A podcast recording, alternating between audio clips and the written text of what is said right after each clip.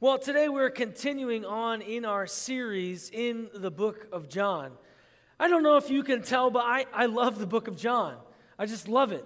As we've been able to unpack more and more and more of the scriptures, we get to see more of the life of Jesus, more of the teachings of Jesus, digging into how we are to live the gospel life as we talked about last week. This week, we're going to be talking about how we are to develop a deeper faith, how we're to develop a deeper faith. Let me begin by telling you a story of how God challenged my faith several times. Uh, many times where I wanted to just throw in the towel. I don't know if you've been there, but I've definitely been there where I just want to throw it all in.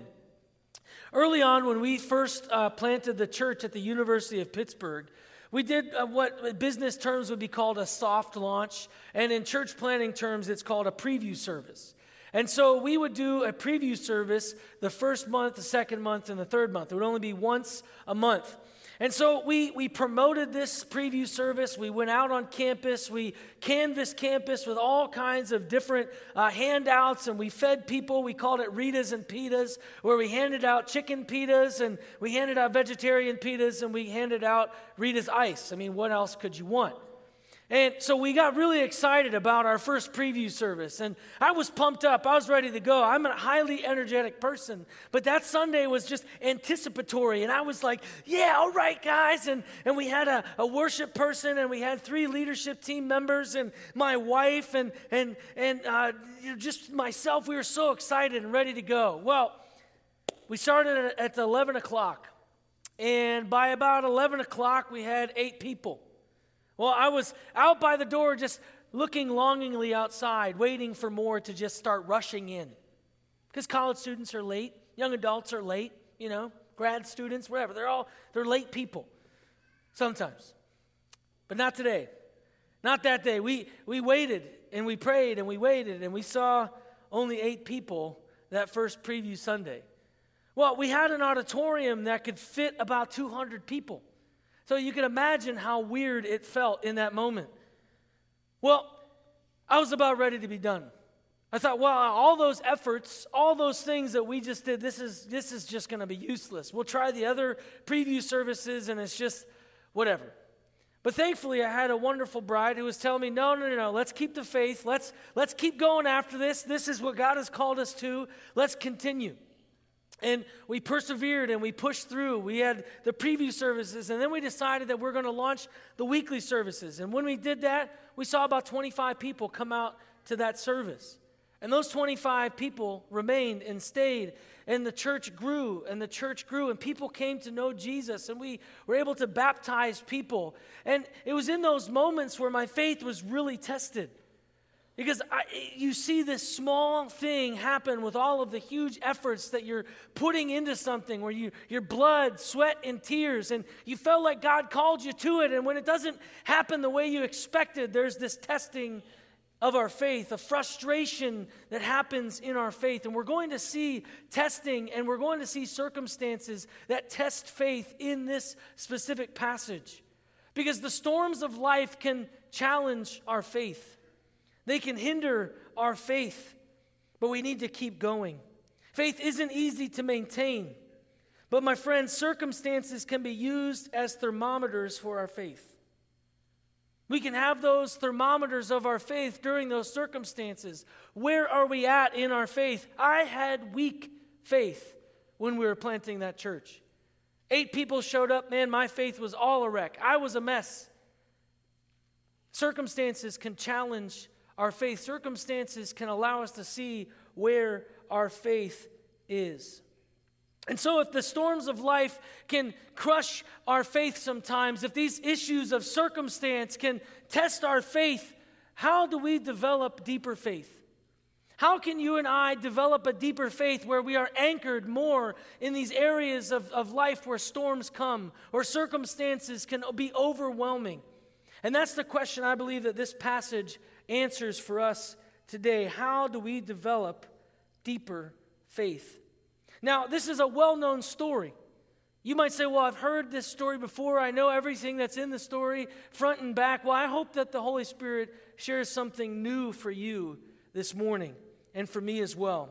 So, if you would turn with me to John chapter 6, We're going to be reading verses 1 through 21, where we see the story of Jesus feeding the 5,000.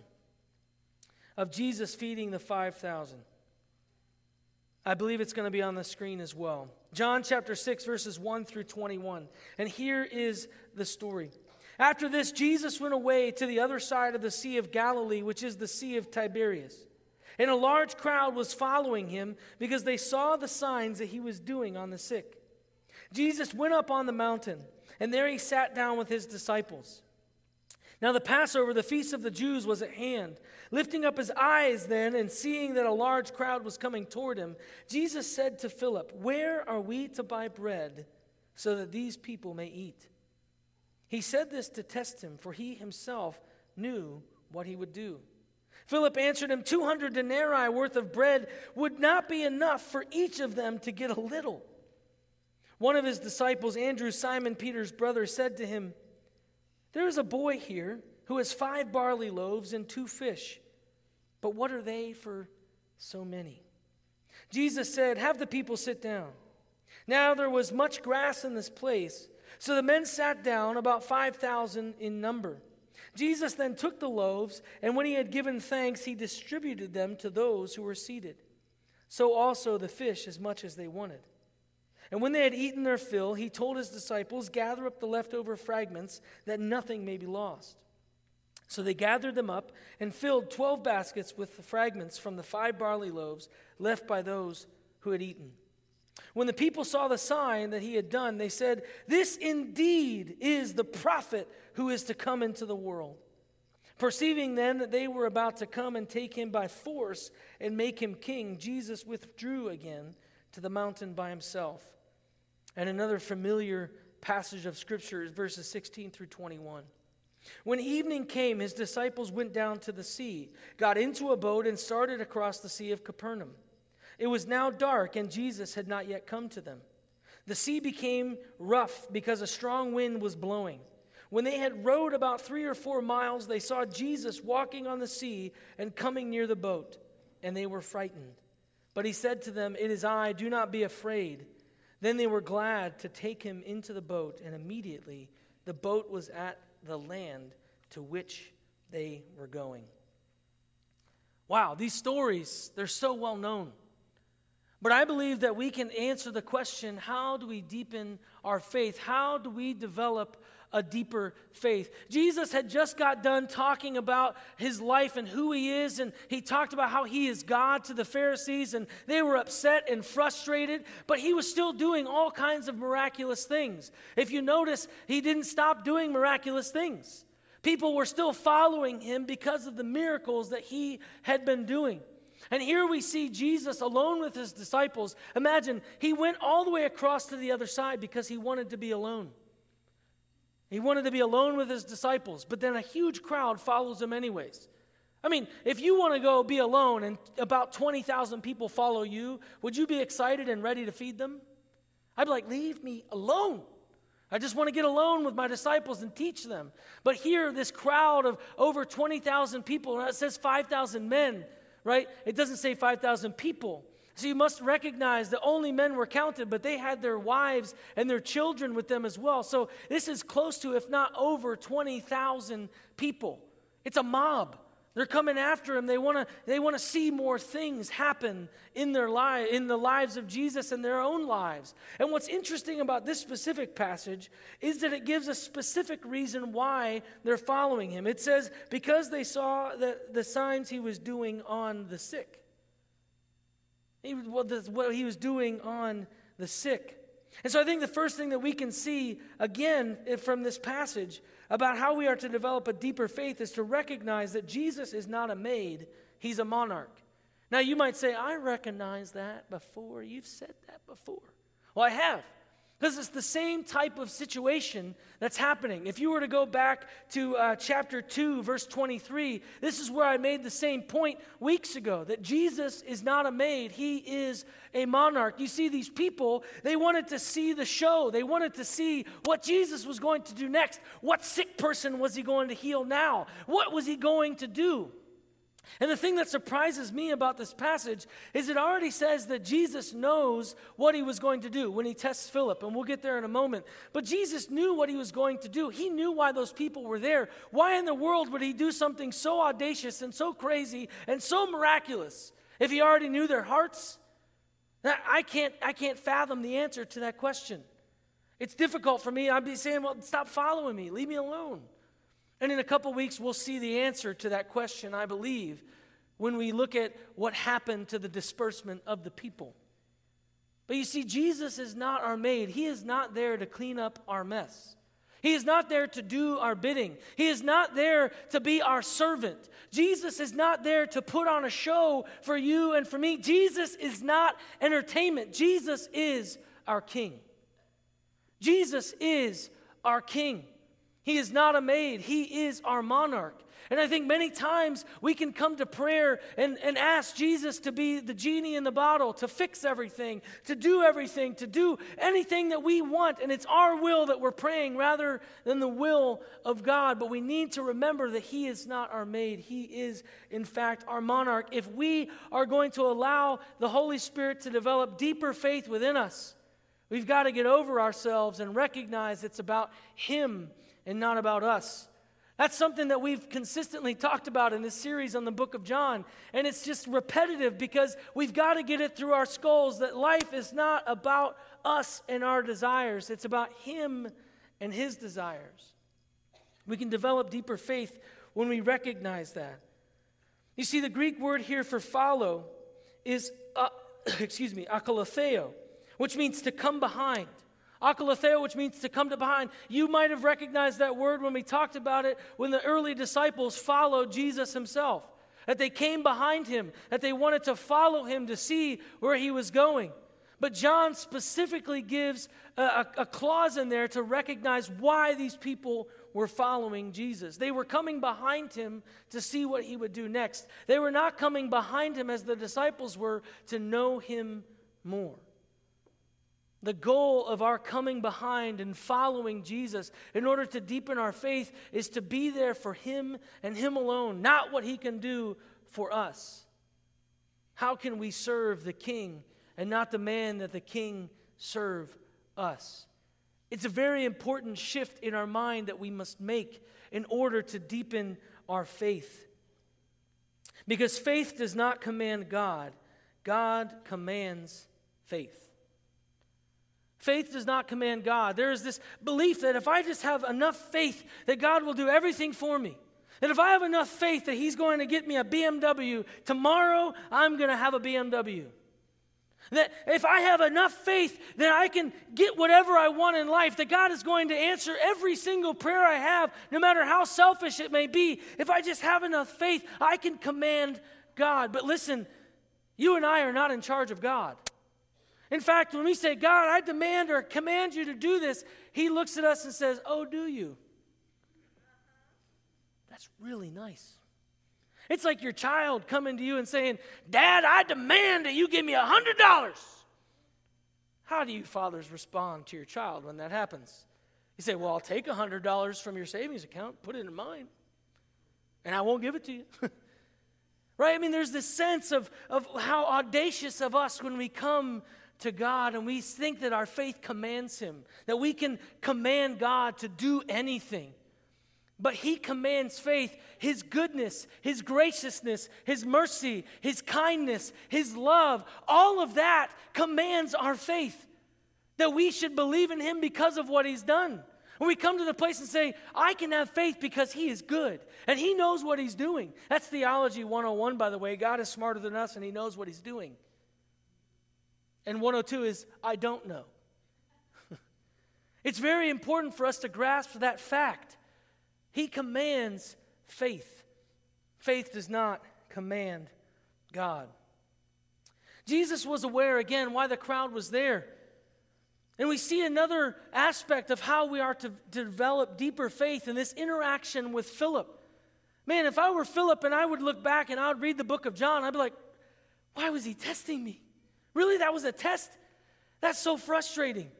But the reality is this that in order for you and I to grow in deeper faith, we need to recognize that the testing of our faith produces deeper faith. The testing of our faith produces deeper faith. He says very specifically, John reminds us, he, Jesus asks Philip, Where are we to buy bread so that these people may eat? He said this to test him, for he himself knew what he would do. The Greek word here is, is peirazo, which means to put one to the test. Jesus purposefully put Philip to the test. Now, imagine you're hanging out with Jesus, and he has this exam book, and he pulls it out, and he gives you a pop quiz on your faith. Will you be like Philip? Or will you be more faithful and faith filled than Philip? Man, sometimes I get those pop quizzes and I fall flat on my face. My faith is weaker than I had anticipated. That's why circumstances can be a thermometer for our faith because it can test it. We can see what's actually going on inside. Because if everything were smooth and coasting and everything were totally fine and nothing ever ruffled our feathers or nothing bad ever happened or our faith was never tested, we couldn't go deeper. We couldn't trust God with those things that come up. You see, one of the things that happens with the younger generation is that they think that everything needs to be happy clappy in their faith. And when things get a little bit rocky, they walk away from their faith because they weren't taught that testing of the faith produces deeper faith. And many people in the older generation have done the same exact thing. But here, Jesus shows us specifically in this story that he was testing the faith of Philip and that this testing brought about deeper faith in the life of Philip. If you were to go to Acts 8 and look at Philip's life, God tells Philip to go someplace, and he goes that place, and all of a sudden he bumps into an Ethiopian eunuch. And God says, Go and speak to him. He's reading the book of Isaiah. Go explain it to him. And he's like, Well, I don't know why, but I'm going to go do it because I'm going to have faith that God is up to something.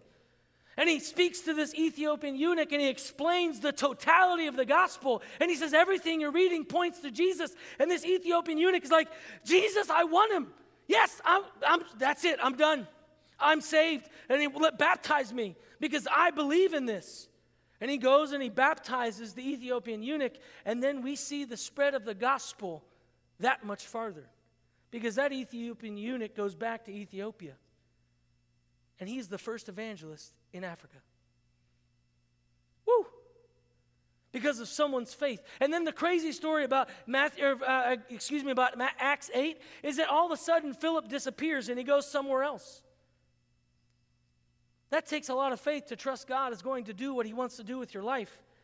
And he was a faith filled man. Why? Because he walked through the beauty of this test and it produced a deeper faith in his life. Kostenberger, one of the, my favorite commentaries, commentators on the book of John, says Jesus' questions question serves to test Philip to gauge his response as a follower of the Messiah.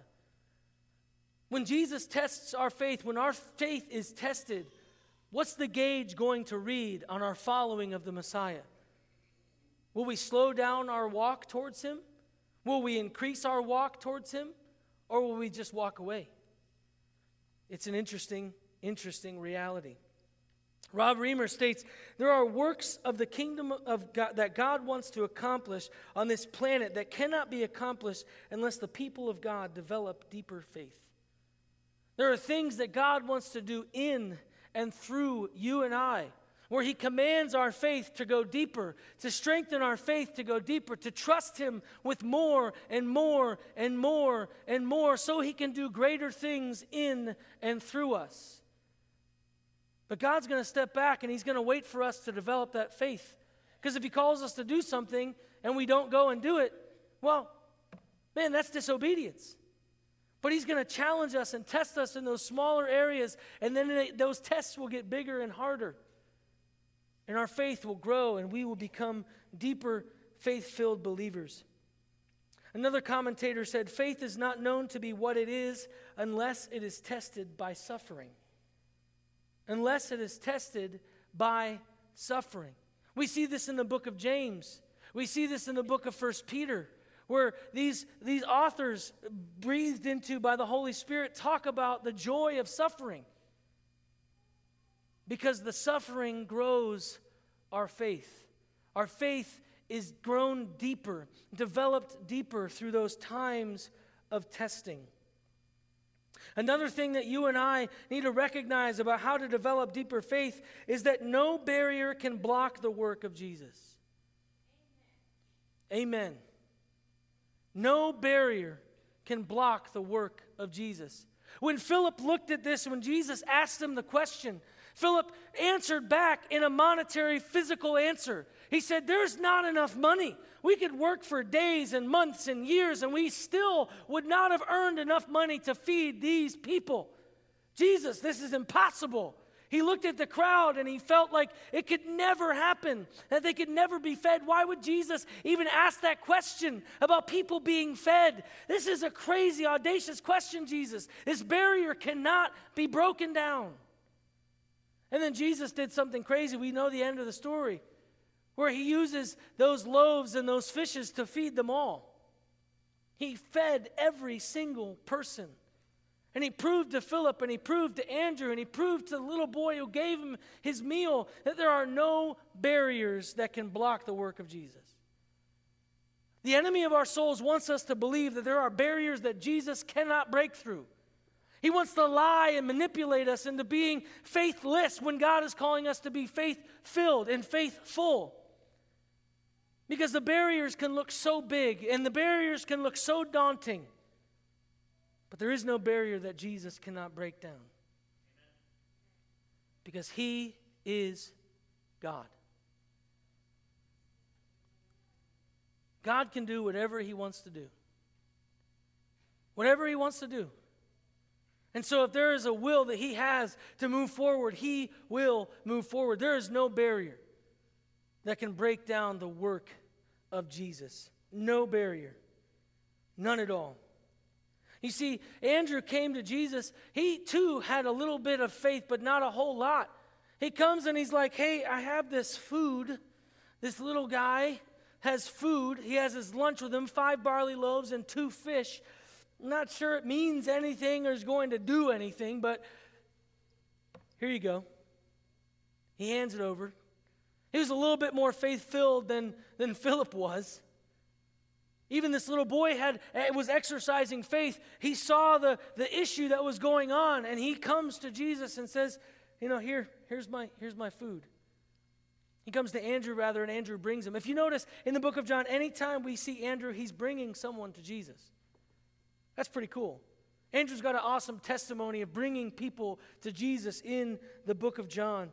And so when we look at the faith of this little boy and we look at the, the meager faith of Andrew, we can see that Jesus can take meager faith and produce massive results. Jesus can take meager faith and make massive results out of that faith. We just have to take that first step. We have to believe and step in faith and say, okay, Jesus is calling me to this thing. It looks like it's a crazy barrier that could never be broke down. It looks kind of insane. This step of faith, people will look at me and think I've gone bananas. But even the little faith I have, I'm just going to step out. Andrew's faith was so weak, he said, Here's some stuff. I don't know if you can do anything with it. And sometimes that's all we need to do with our own lives. We could say, Hey, Jesus, here's some stuff. I don't know if you can do anything with it. And he'll say, Oh, I can do something with that. I can do a whole lot with that. I can do tons with that. You don't even know what I can do with that. And so, even meager faith, Jesus can take and make massive results. One of the most important things that many people miss in this passage is John highlights specifically the issue that these loaves were barley loaves. Why in the world would John focus on how the bread was made or what the bread was made with? Here's why because barley bread was for the poor. Barley bread did not taste as good, it was cheaper to make, and they could make more of it, and they could cake it up, and it would be a cheaper option than regular bread. So, why would John highlight this idea of barley loaves coming from this young man? Probably because this is all this, this young man had. It could have been his whole week's meal. He probably could have munched on it for a long time because barley does kind of fill you up in your belly. But a young man filled in a life of poverty still brought his lunch to Jesus. To me, John is saying none of us have an excuse to bring what we have to Jesus. And it's not monetary. I'm not talking about money. I'm talking about ourselves. When we say, "Oh, God could never use me," I just I have too little faith. I'm not I, am not good enough, and or whatever it is that we believe about ourselves. We talked about identity last week. He can use anyone at any moment, in any time. This boy lives on forever in the Bible because of his meager little faith that a poor young man brought his entire meal to Jesus? Are we bringing what we have? Even if we don't think it's enough, even if we don't think it's a lot. Because when we do, we move in faith, we deepen our faith because God will make massive results out of our meager faith. Which brings me to the next point is that stepping out in faith increases our faith. Stepping out in faith increases our faith. I can't imagine what this did for this young man in his life where he saw his lunch feed 20,000 people. Imagine if you have a bologna sandwich and you have some Doritos in your lunch bag and you bring them to Jesus and he makes thousands of bologna sandwiches and tons of bags of Doritos. I think you'd be blown away. You'd be like, wow, that's a lot of baloney. How'd you, how'd you get all that baloney? And that's crazy. We look at this story and I think sometimes we're like, oh, yeah, he made food for 20,000 people. It's in the Bible. I've read that thousands of times. It needs to blow your mind every time you read it. Put it in t- the context of your own life. Put it in the context of the bologna sandwich. Randomly showing up, there was so much left over that they had to have baskets to fill the rest of the barley loaves in. It's a crazy story. It's crazy miraculous. It is probably the second or third most miraculous thing that Jesus ever did while he lived. A powerful testament to the power of God. We need to step out in faith. Let me challenge you if the Holy Spirit is speaking to you about areas of your life where you need to step out in faith, go for it. Do it. Obey the Holy Spirit and step out in faith and be blown away by what he's going to do. I can guarantee that he's going to do something when we step out in faith because we look at the stories of all of the disciples who were whiny little babies crying and hiding in a room, but then when the resurrection happened, everything changed for them. They became bold, strong, powerfully speaking men. They were fishermen. They shocked people with their theological depth and understanding because it came from the Holy Spirit and they stepped out in faith. God is calling us to step out in faith as individuals, as a church, to fulfill the mission and the vision that He has given us to proclaim the gospel, to be a refuge, and to restore broken relationships with others and with God. Man, God is calling us to step out in faith, and He's calling you specifically to step out in faith. Go after those areas. Do not neglect the call of the Lord to step out in faith. Another interesting thing about developing deeper faith happens like that in this story, and many people might miss it. I know many times when I read this book, I kind of took it for granted. This specific passage, I took it for granted. But here it says this Jesus took the loaves. This is verse 11. Jesus took the loaves, and when he had given thanks, he distributed them to those who were seated. So also the fish, as much as they wanted. Here's the point giving thanks before anything has been altered amplifies faith. It is really hard to give thanks when nothing has happened yet. It's like coming to the dinner table and it's empty and you say, Thank you, God, for all the food that's, that you've provided. It's that stark.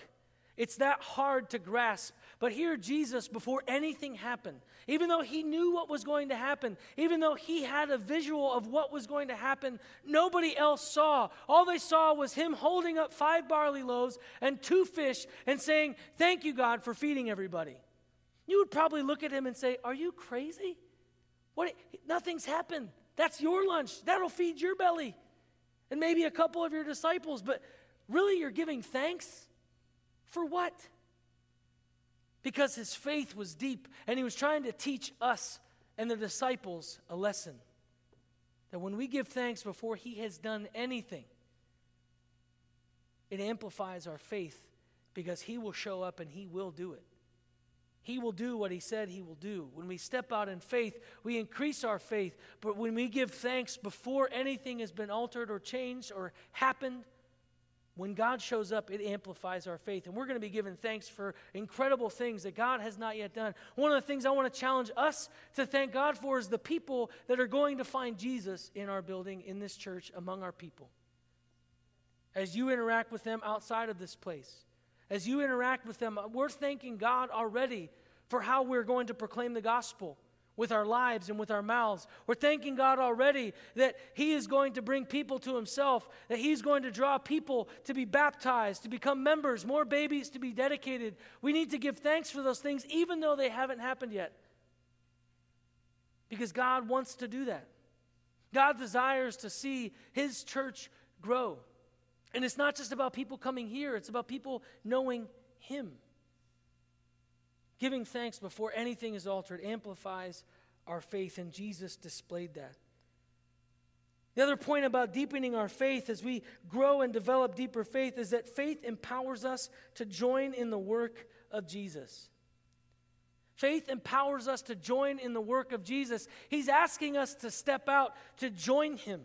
Now, if Jesus were here right now in person, for he is here in his presence by the Holy Spirit. But if he were to stand here in person and he'd say, I've got a job to do, I'm going to do something, will you come with me? I hope that you would say, Yeah, let's go. Let's join in the work. You see, but you and I already have that option. He's saying, Will you step out in faith? Will you go where I tell you to go and do what I've asked you to do? Will you follow even though you don't know where you're going? Will you give thanks even though I've not done anything yet? And when we say yes to that, we join him in that work. Andrew brought this meal to Jesus. This poor young boy brought this meal to Jesus. And they got to join in one of the most miraculous works of the kingdom while Jesus was on the planet. They got to join him in that. As they were passing out the bread, they're like, Where is this coming from? What is going on? I'm a part of this historical moment. I mean, think of all the historically great moments in our nation or in the world. Wouldn't you want to be there to be a part of it? I know sometimes I watch those, those war movies of Roman soldiers. I'm like, man, I wish I was a soldier to see this win, to be there to celebrate. And then I realized, no, I could, probably wouldn't be able to be a good soldier, anyways. But the reality is, is that we can join in him in historical things. Listen, I, I was talking with a pastor, and uh, he, was, he was laying down in his bed. He wasn't feeling very well. And I, I, I said, Can I pray for you? And he said, Before you do, I want to say something. He said, I really am blessed by, by you and your, your investment in my life. I'm little, I'm a young guy, I don't know what he's talking about. But he's thanking me for that. And he said, You're going to be preaching in the end times. He's like, You're going to deal with people that don't want to believe in Jesus. He's like, I pray for you. And why do I share that? Because things are going to get difficult. I believe that as believers. But we are going to join him in some of the most impactful historical realities in our world. We say, look at our nation, look at our world. Everything is collapsing in upon itself. It is so messed up and crazy. Yeah, it is. But you and I have a part to play as warriors in the kingdom to join God in the most historical defeat of the enemy. Will we? Will we step out in faith and join Him to conquer this world for His name, for His glory, through His love? Faith empowers us to join the work of Jesus. Finally, as we look at the story of Jesus walking on water, we can see that focusing on our current situation can easily stymie our faith.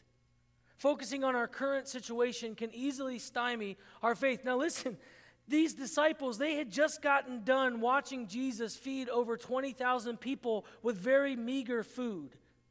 They had just seen him do incredible things, and they left Jesus to be by himself, and they left. They were waiting for him. It's like, it's dark. We got to get going. So they hop in the boat, and as soon as they get in the boat, the storm happens. Things go crazy and wild around them. Things are going bananas around them. I like that phrase, bananas, by the way. You probably noticed that. Things are just going chaotic. They left Jesus on, on his own. They thought he might just walk around in the morning. Well, all of a sudden, in the midst of the storm, they see this person walking on water. Now, I know that I'm probably like them. I'd freak out a little bit like, what is going on? We're all going to die. Are we already dead? What's happening? But then Jesus, he says, hey, don't be afraid. It's me. Had they not focused on the storm or their circumstance, they would have immediately seen Jesus in the midst of it. How often do you and I take our eyes off of Jesus because of the storm? How often do we allow our circumstances to dictate our faith? Here, the disciples again failed in this moment. But don't laugh at them too much because you and I, we do the same thing that they do. We might see God do something incredible and say, Yes, I'm on fire. I'll always live with faith. And then the next week something happens, you're like, Where are you? Our faith gets weakened. So we got to focus on Jesus, not our circumstances, because our circumstances can, in fact, stymie our faith. My friends, Jesus desires for our faith to be deepened. Jesus desires for you and I to impact the kingdom of this world, destroying the enemy's kingdom. He wants us to join him in building his kingdom here to see his name made great, to see the fame of Jesus all across the world as we love and we proclaim the gospel of the love of God who died for our sins and rose again to prove that he is the one. Will we deepen our faith? We have a part to play in the deepening of our faith? Will we step out in faith? Will we trust Him with everything? Will we recognize that there are no barriers, there are no storms, there are no circumstances that can hinder the work of the Lord? I pray that we can. And that together as individuals and as a church, we will step out in faith and see God do incredible things by empowered believers filled with faith. Let's pray. Heavenly Father, I love you. I thank you that you love me. I know I don't deserve it. I know that my faith falters. I know that I allow circumstances and storms in my life to hinder and stymie my faith. God, I pray right now that we will join in the work of the kingdom as faith filled believers that we won't allow the enemy to lie or the storms in our life to lie about our ability to move forward in faith. May we be people who step out in faith. Holy Spirit of the living God, deepen our faith.